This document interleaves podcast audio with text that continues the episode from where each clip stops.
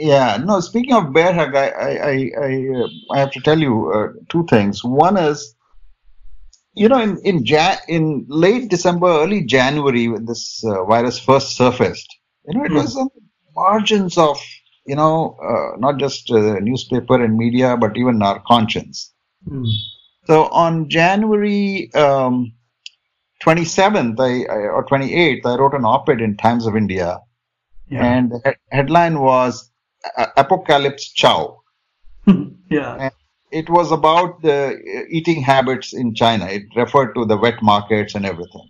Yeah. Yeah. I actually wrote about you know wet markets and all the creepy crawlies they eat. Even though the Chinese have wonderful you know uh, vegetables, uh, it's it's been my long complaint that the Chinese uh, make cook their vegetables much better than we do.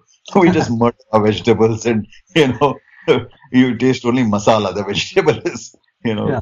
angled beyond recognition. The Chinese cook and, and you get excellent vegetarian food in China. Sure. Uh, and on visits, I've always enjoyed vegetarian food, and I keep wondering why do they have to eat all this you know, Yeah. disgusting animals? So that that was one. I started writing about this, and I mentioned this whole coronavirus thing, you know, uh, and also the Chinese uh, penchant for uh, really sort of uh, edgy genetic research, which Yeah. Always felt is dangerous. Mm. So that was on January 27th, and then on February 24, 25, when Trump was in India, yeah. on 25th, uh, he was still in India. He was just leaving that day, and I wrote an op-ed in Times of India. And the opening line of my op-ed was, "Why are they hugging in the time of coronavirus?" Yeah. Yeah. I started op-ed by saying, you know, it should be Namaste in the time of coronavirus, Mm. Right? And by then, it had already the buzz had already started that this is serious, this is dangerous. Yeah. And um, you won't believe it. In uh, just before I came to India, I came on 22nd, I think. I waited till the last moment to book my ticket yeah. because I had I kept thinking, you know, um, that they'll cancel the trip. That Trump will cancel the trip.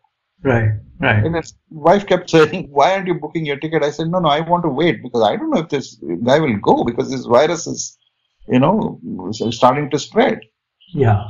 So finally, he went to 24th, 25th, and even from there, he actually one of his tweets was from as he was landing in Ahmedabad.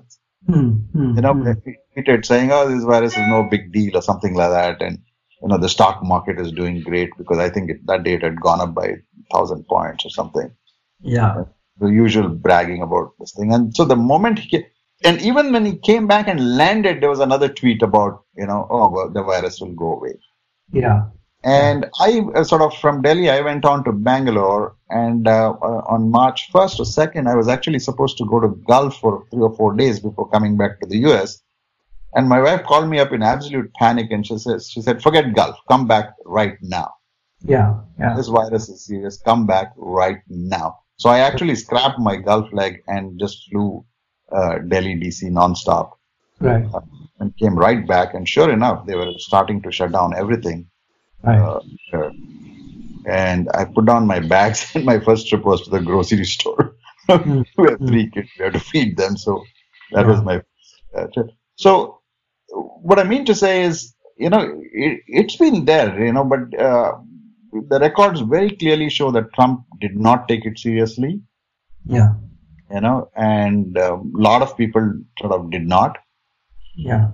Uh, and so I, I don't know how he will be able to cover those tracks. His explanation, though, I think one of his uh, rambling press conferences, his explanation was he was playing cheerleader because he didn't want to scare people. Yeah. Yeah. Uh, saying I don't know how valid that is. The fact is, uh, there were several warnings uh, Yeah. leading up to it, and now it turns out that Trump's own, you know, trade advisor Peter Navarro had penned a long memo Yeah. uh, saying this is going to be serious. Yeah. And also, if this, uh, you know, if uh, this hydroxy uh, uh,